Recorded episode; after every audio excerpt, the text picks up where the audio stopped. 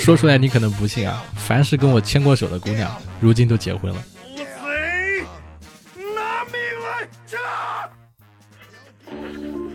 Hello Hello，活捉八师傅的手机前的朋友们，你们好，我是八师傅八匹马。哎，又到了更新节目的时候了啊！今天这一期更新什么呢？今天这一期还是老规矩啊，给大家介绍一本书。呃，最早以前呢。我做这个节目的时候，会经常跟大家聊一聊这个一些我看过的书，跟书有关的一些有趣的知识啊，比如说早前我们做的这个北野武的传记，是吧？浅草小子，然后呢，也做过大热的网文 IP，郭麒麟演的那个电视剧《赘婿》啊，讲过这个小说跟电视剧之间的不同，然后呢，还做过这个不久前这个岩井俊二的情书，是吧？他的这个电影二十年重映。啊，然后我们又聊过这个跟星巴克有关的一些故事啊，星巴克之父的秘密，霍华德舒尔兹写的一些跟星巴克有关的传记。那么今天这期我们就来聊另外一个主题啊，我们这期聊的书是跟电影有关啊，跟好莱坞电影有关，跟电影剧作编剧有关。那么这本书就叫做《救猫咪》啊，它的全称是《救猫咪电影编剧指南》。那么凡是学习戏文专业的啊，这个。编导专业的、导演专业的，基本上都是绕不开这本书的啊！特别是从事编剧行业或者想要学习怎么写剧本的人，基本上不说读过这本书吧，最少听过很多人讲过这本书，或者在网站上搜一些跟剧本相关的书的时候会搜到这本书啊！因为这本书很多年了啊，畅销也很多年了，所以今天呢，借着这本书。啊，这个最新的一个版本，然后从这个出版社我拿到这个书，然后我又是时隔多年重新很认真、很认真的就看了一遍这个书，然后我特意做了一个视频啊，好好的做了一期这个书的讲解。那么希望啊，对这个剧本感兴趣的朋友，对从事编剧行业感兴趣的朋友，可以来听一听啊，我的这一期跟救猫咪有关的内容。好，那么我们现在开始。视频前的朋友们，你们好，我是八匹马。今天呢，跟大家聊的是另外一本书啊，《救猫咪》。然后这本书的标题呢是《电影编剧指南》啊，《救猫咪电影编剧指南》。它的作者是布莱克斯奈德啊。为什么想跟大家介绍这本书？是因为呃，我读了这本书之后呢，对自己有一个非常大的影响，是什么呢？就是关于审美的一种感受。呃，这个书其实大家可以去网上搜啊。它是非常知名的一种编剧指南的手册，然后有很多从事影视行业啊，做这个学影视专业的朋友应该都读过这本书，也都听过这本书啊。然后呢，有很多人已经教了你说这个书里面各种的电影的技巧。那么什么是救猫咪呢？其实我在刚拿到这本书的时候，呃，大概在四月份就写过一个这个段子，就是在聊这个事情。当时呢。刚好就是在看这个书的同时，我在看一部这个周星驰演的一部电影，那个电影叫做《千王之王》啊，很早以前的电影了。当时呢，我写了一个标题叫做“出了社会才知道星爷那一棍为什么没有打下去”啊，那里是这样一个开头的桥段，就是星爷呢因为赌场出千被关在了监狱，然后呀那个狱警刁难他啊，要和他赌牌，让他猜三张牌哪张是这个 S，那么输了呢？每天挨十拳啊，打足一年，赢了呢可以免费抽一年的烟。那么狱警耍诈呀，把那张 A 调换了，所以星爷提出呢，赢了让他用棍子打一下就行了啊。结果星爷他只是翻了两张牌啊，这个桥段就让剧情呢瞬间的反转。但是最后星爷却没有挥下棒子。在我很年轻的时候呢，就是学生时代啊，一直不明白，现在呢我突然之间就一目了然了啊，他不翻最后一张牌。其实是为了保全狱警的面子，那么不打最后一棒呢，是为了以后在狱中不被刁难。那么如今过去十年啊，我们再看这一段，又会产生新的认知。特别是我手上拿了这本书，这个其实呢就是一个编剧技巧，就是这个标题啊，救猫咪啊，救猫咪就是说呀，主角在电影开场啊，通过类似救助流浪猫咪的桥段呢，树立一个让观众快速喜欢的人设啊，这样呢，第一印象。就会很重要，大家就会喜欢上这个电影里的主人公了。那我今天呢就不想再聊这些东西了，我想跟大家谈一谈什么呢？谈一谈审美啊，就是审美对于我们在做这个故事的时候，在做剧本创作的时候，到底有多大的作用啊？其实它的作用是你完全想象不到的啊。我们可以从我自己来说，你可以去翻我一九年到二零年做的视频，我那个时候做的视频怎么说呢？无论我怎么努力，无论我怎么做傻屌 vlog，还是去做一些跟读书、电影解读有关的东西，都没有人看，只有几十的播放，甚至连几百都不到。更惨的时候，可能就四五十的播放啊！你们可以去看。但是到底是什么地方出了问题呢？我那时候其实非常的难过、自卑啊，然后对自己有自我怀疑，因为我当时觉得以我那个时候的水平做的东西已经是最好的了，但是就是没有人认可。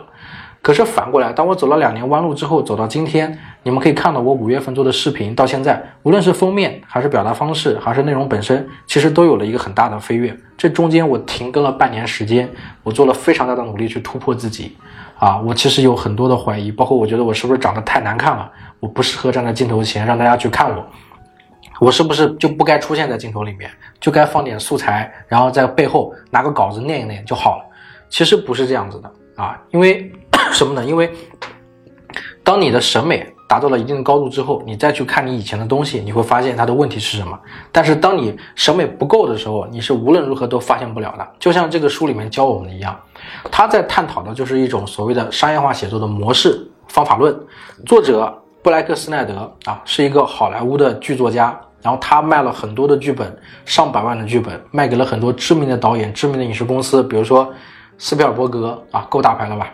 然后影视公司有环球影业，有迪士尼，啊，然后基本上很多剧本都是上百万啊。那么它这里面呢，就讲到了很多的一些有用的技巧，比如说啊，你的你的这个剧本啊，能不能卖钱，有没有人喜欢，最重要的是什么？是你能不能够通过一句话简单的去介绍这个故事，然后让别人对它感兴趣。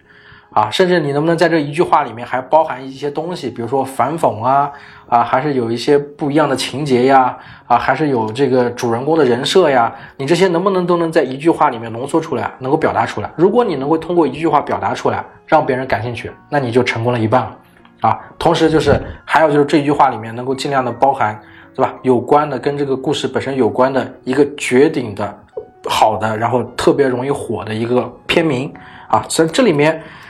能聊的东西其实不多，大家都可以通过书里去看啊，包括他把整个剧作九十分钟的剧本，对吧？标了它的结构有十五个结构，这十五个结构里面包括了所谓的一幕、二幕、三幕、正向、反向以及综合啊，还有一些我说出来可能要给大家费很多时间去解释的词语，但是最后呢，其实它真正的核心在说什么？整个文章、整个这本书其实就只讲了两个字，就是审美。就是你永远得保持一种高度的商业化的审美去看待你这个故事，你要明白你的金主是谁，你要知道你的这个故事是服务给谁的，对吧？最简单的就是说你的这个故事好不好拍，对吧？它的受众是谁？它里面举到了一个好莱坞剧作里面的叫做第四象限。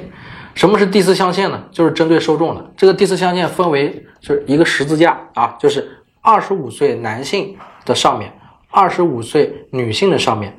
二十五岁女性的下面，以及二十五岁男性的下面，就是好莱坞把这些去电影院的观众啊是这么划分的，就是能去电影院的观众大概就是在这二十五岁的上下左右这个象限里面，只有这些人才会去电影院看看电影。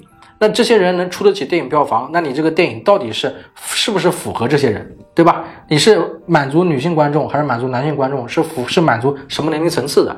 啊，同时。他们在拍摄电影的时候要考虑的是成本问题。你的这个故事有没是不是需要特效？是不是需要大场面？是不是需要爆炸场景啊？是不是需要这个啊海外这个出海的一些场景啊，航空的场景啊？这些都是要花钱的。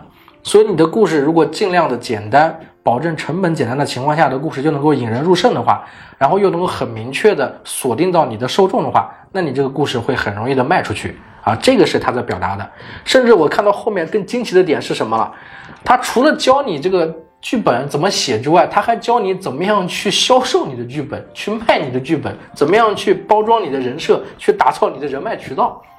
他怎么说的呢？它里面有几点，就是说，你如果真的就就是有了一个好故事的话，你一定要就是拉下你的脸面啊，然后要要要去参加什么呢？要去参加电影节。要去参加一些线下的课程，要去参加一些聚会，因为在那里你能看到很多的同行，能够看到很多的上游、中游、下游的那些发行商、电影制片人，你要敢于跟他们去聊天，敢于推销你的剧本，拿剧本给他们，啊，然后他还说到什么呢？他还干过什么事？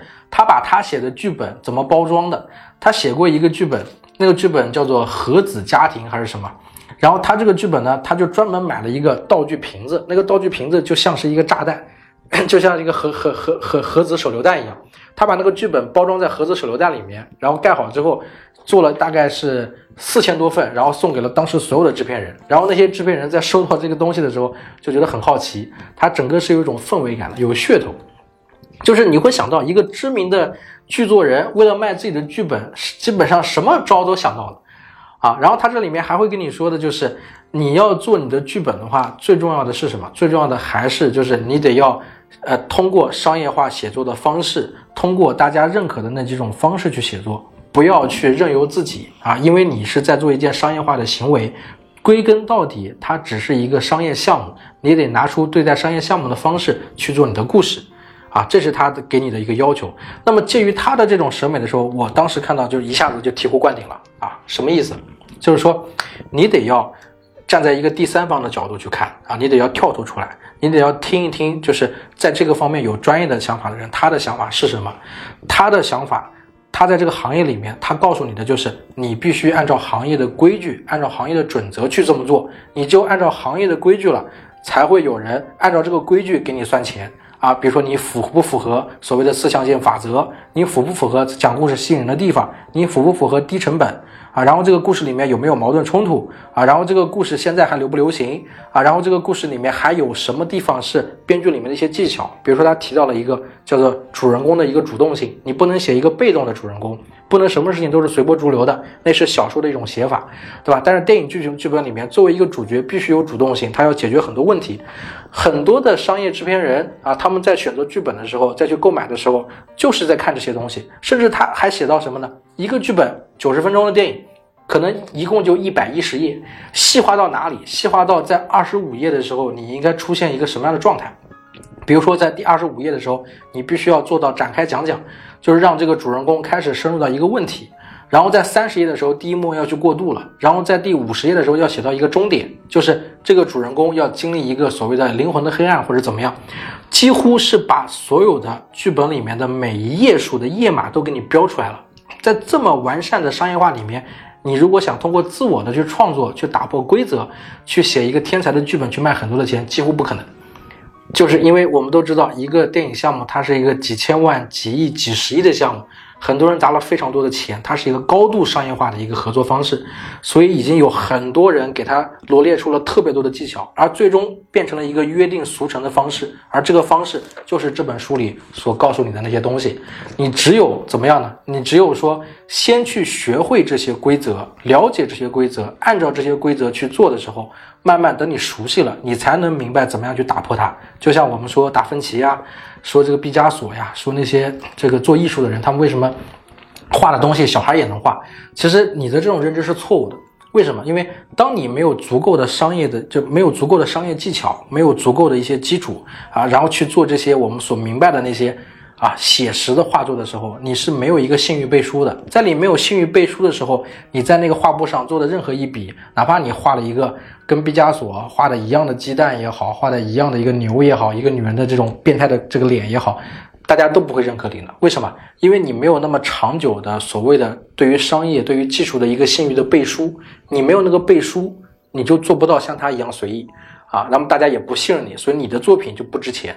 所以大象画的画还是小孩画的画，跟一个已经经过十几年艺术熏陶的一个大师去画的画，虽然三个画都是相同的，但是大师的画一定更值钱啊！这就是这里面的秘密所在啊！包括我后来对我自己的一些认知，我的那些视频也是一样的，就是我之前的视频做了很多的一些花里胡哨的一些剪辑的技巧，大家可以看得到啊，做了一些什么转的转场呀。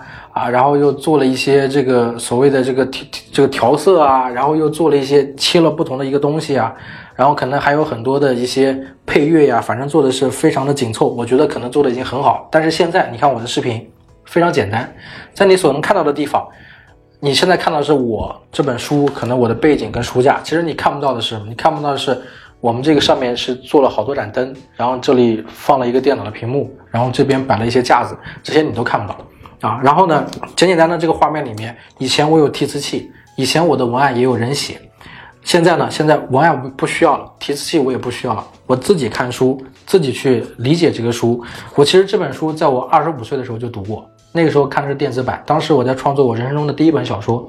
但是现在我重新再去介绍这本书的时候，我从早上九点钟读到晚上九点钟，我们真正拍摄时间是从十点钟开始，而现在是二十三点三十二分，在这中间，其实我在介绍这个书的时候已经拍了无数遍了。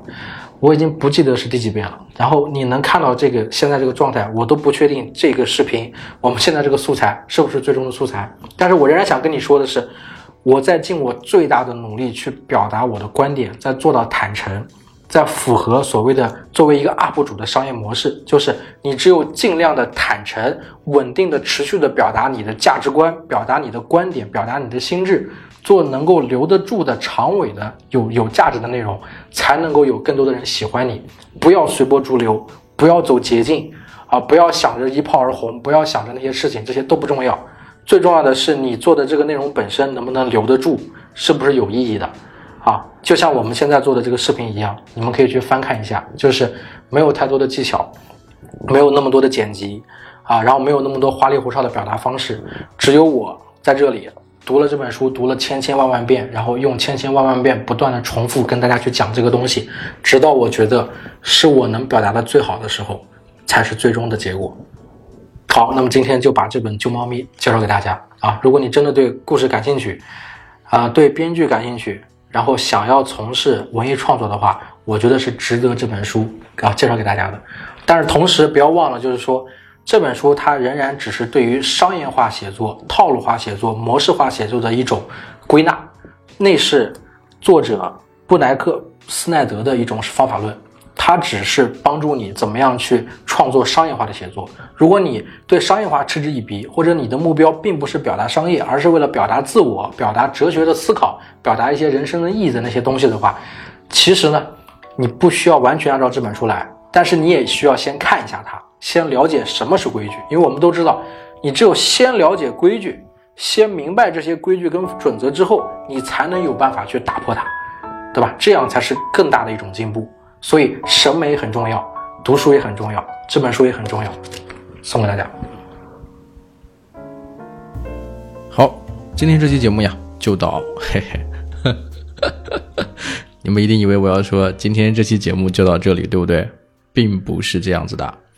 为了方便大家啊，全角度、全维度的去啊了解关于救猫咪有关的这个故事啊，你们了解我的，在八师傅的节目里不可能没有反转和彩蛋，所以呢，我们就请来了《救猫咪》这本书的最新的译者，他的翻译梦影啊，我们请梦影老师啊来跟大家聊一聊他在翻译《救猫咪》这本书的时候，他对于《救猫咪》原文的一些感想以及。跟这个救猫咪有关的故事。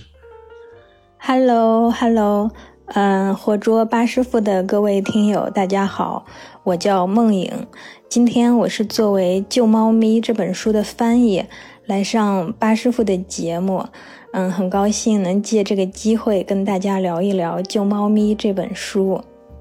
如果你本身就对电影比较感兴趣的话，嗯，那你应该知道或者听说过有这么一本书。如果没听说过呢，也没关系。虽然它的名字听起来好像很萌、很可爱，但是其实它在编剧行业里是非常大名鼎鼎的一本书。所有编剧专业的学生在进了学校之后，老师给你们列书单的时候，一定会有这一本。我自己是中国传媒大学戏剧影视文学专业毕业的，呃，戏剧影视文学简称叫戏文，听起来可能稍微有点迷惑哈，但是其实通俗的说就是编剧专业。那这本书当时就是在我们的必读书目里，它是相当于教材一样的一本书。那这么重要的一本书，为什么会来找我翻译呢？大家通常可能会觉得翻译这件事情应该让，呃，外语专业的人或者翻译专业的人来做。嗯，那我就先来说一说这个问题吧。其实我从戏文专业毕业之后，我并没有去干编剧这行，而是一直在做电影媒体。嗯，比较主要的一段工作经历是在时光网。当时时光网在好莱坞有一个自己的记者站，雇的都是那边当地的记者。我的工作就是把这些美国记者发回来的采访稿啊、影评啊翻译成中文。除了文字稿的翻译呢，还有就是把他们拍回来的视频采访，嗯，也翻译制作成完整的节目。对我来说，这份工作的价值在于它加深了我对好莱坞的了解和理解。因为其实作为戏文专业的学生，你在学生时代就对好莱坞的作品已经比较了解了。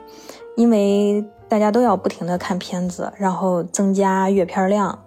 嗯，但是其实这一点，普通的影迷也能做到。那些片子就在那儿嘛。就你只要想看，任何人都可以看。嗯，但是时光网的工作，它给我带来了一些额外的收获是，嗯，它除了报道好莱坞的新片儿，采访那些导演呐、演员呐之外，它还会深入行业，比如会采访一些幕后的大佬，或者，嗯，不那么有名，但其实非常重要的人物。这些人，大家对他的了解可能不多，你甚至都没太听说过。但是其实他们才是项目运作的关键。这种直接来自好莱坞一线的采访啊、资料啊，看多了之后呢，嗯，耳濡目染的作用也是很大的。另外就是我身边的很多人、家人呐、同学啊、朋友中间。嗯，也有好多人是在国内的影视行业工作，有做编剧的，有做制片人的，有做项目开发的，所以我对国内的行业现状也有一定的了解。嗯，有了就是对外和对内这两方面的基础吧，然后再加上英语水平也还行，我之前也翻译过别的书，就很幸运的被编辑老师选中了。嗯，那我们知道了。孟英老师啊，就是之前的一些行业经历，那能不能再跟大家说一说，就是翻译这本书遇到的一些难点、问题啊，以及有趣的故事呢？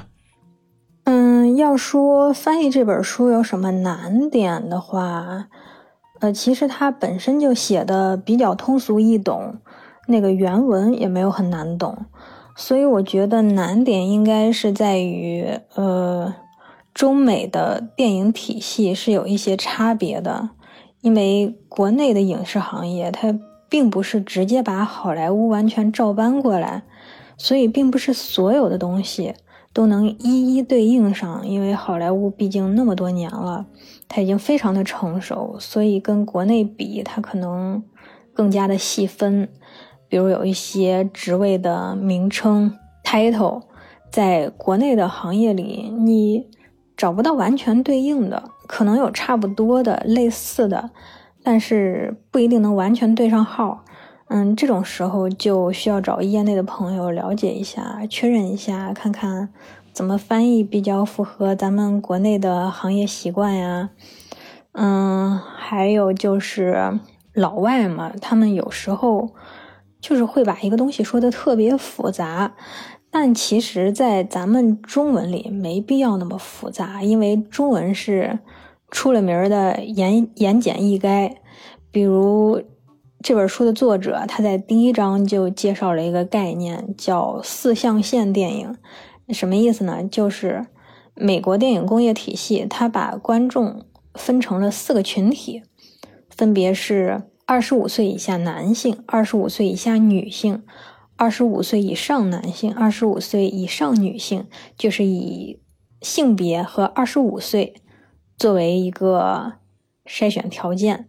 嗯，那这些不同的群体呢，都有自己的观影喜好。如果一部电影能把这四个群体全都覆盖了，它就能实现票房收益的最大化，因为看的人最多嘛。肯定那比那种只覆盖一个群体的片子赚得多。那我们说了这么长一串话来解释原文里的这个四象限电影，其实咱们中文里就本身就有一个非常简单的词儿他说的是一样的意思，就是合家欢电影。你一说合家欢，大家都知道什么意思，就比解释半天这个什么叫四象限电影就简单明了很多。所以我在翻译的时候，其实主要就是重视两点。嗯，第一个是翻译的准确性，要忠实原文，忠实作者，避免误译。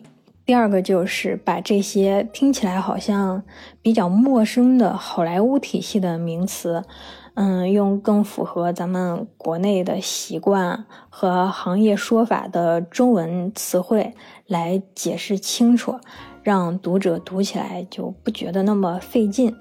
其实作者自己在序言里也说了。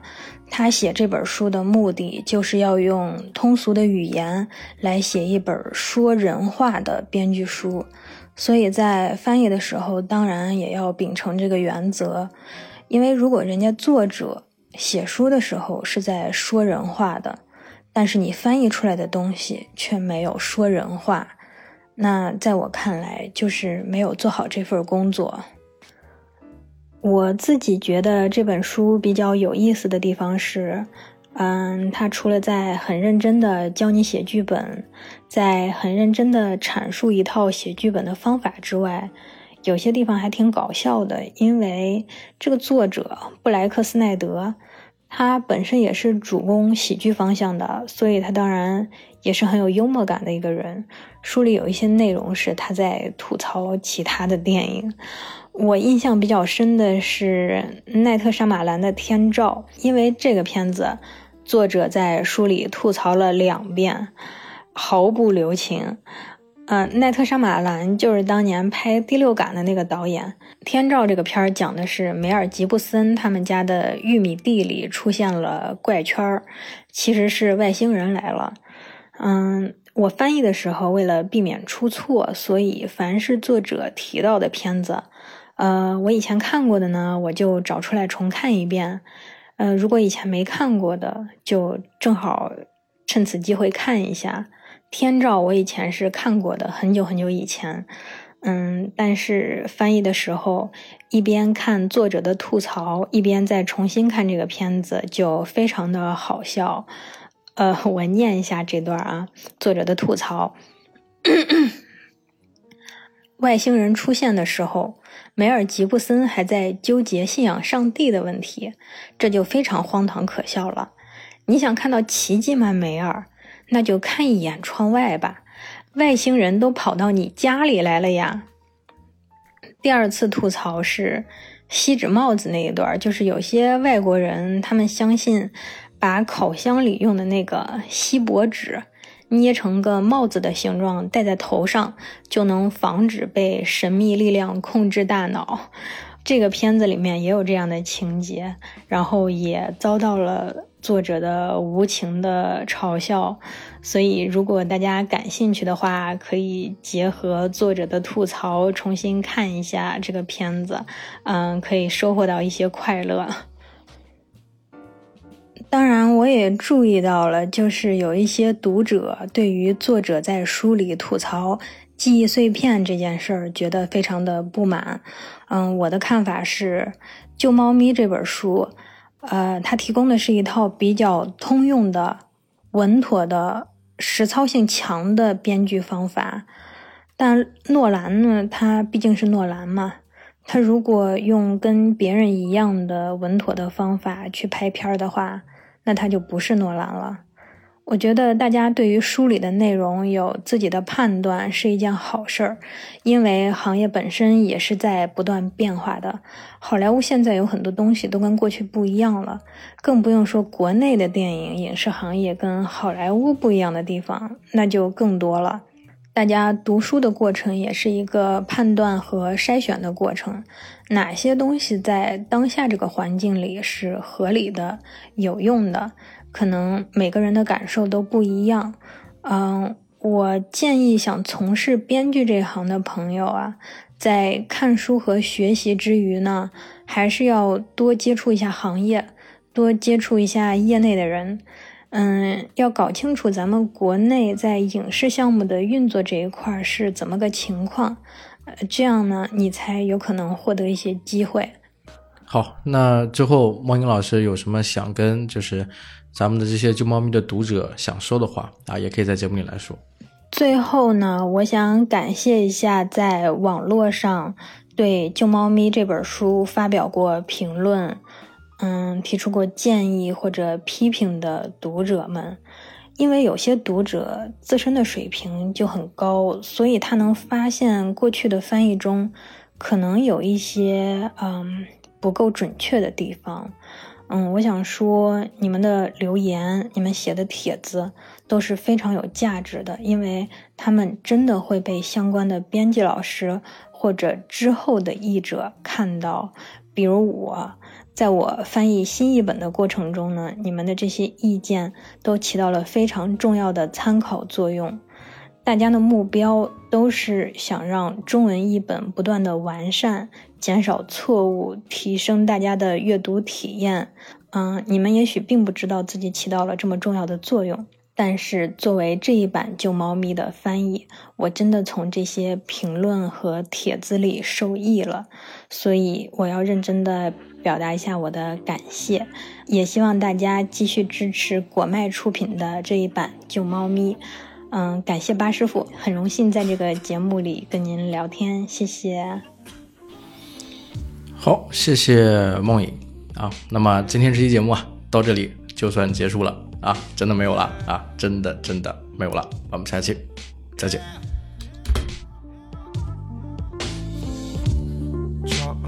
왜 이런지 몰랐어 아 당연히 모르지 앞에 기억은 또 짧았어 딱 바닥을 쳐보니 아니 처음엔 참 어려웠어 도대체 뭐가 뭔지 모르겠으니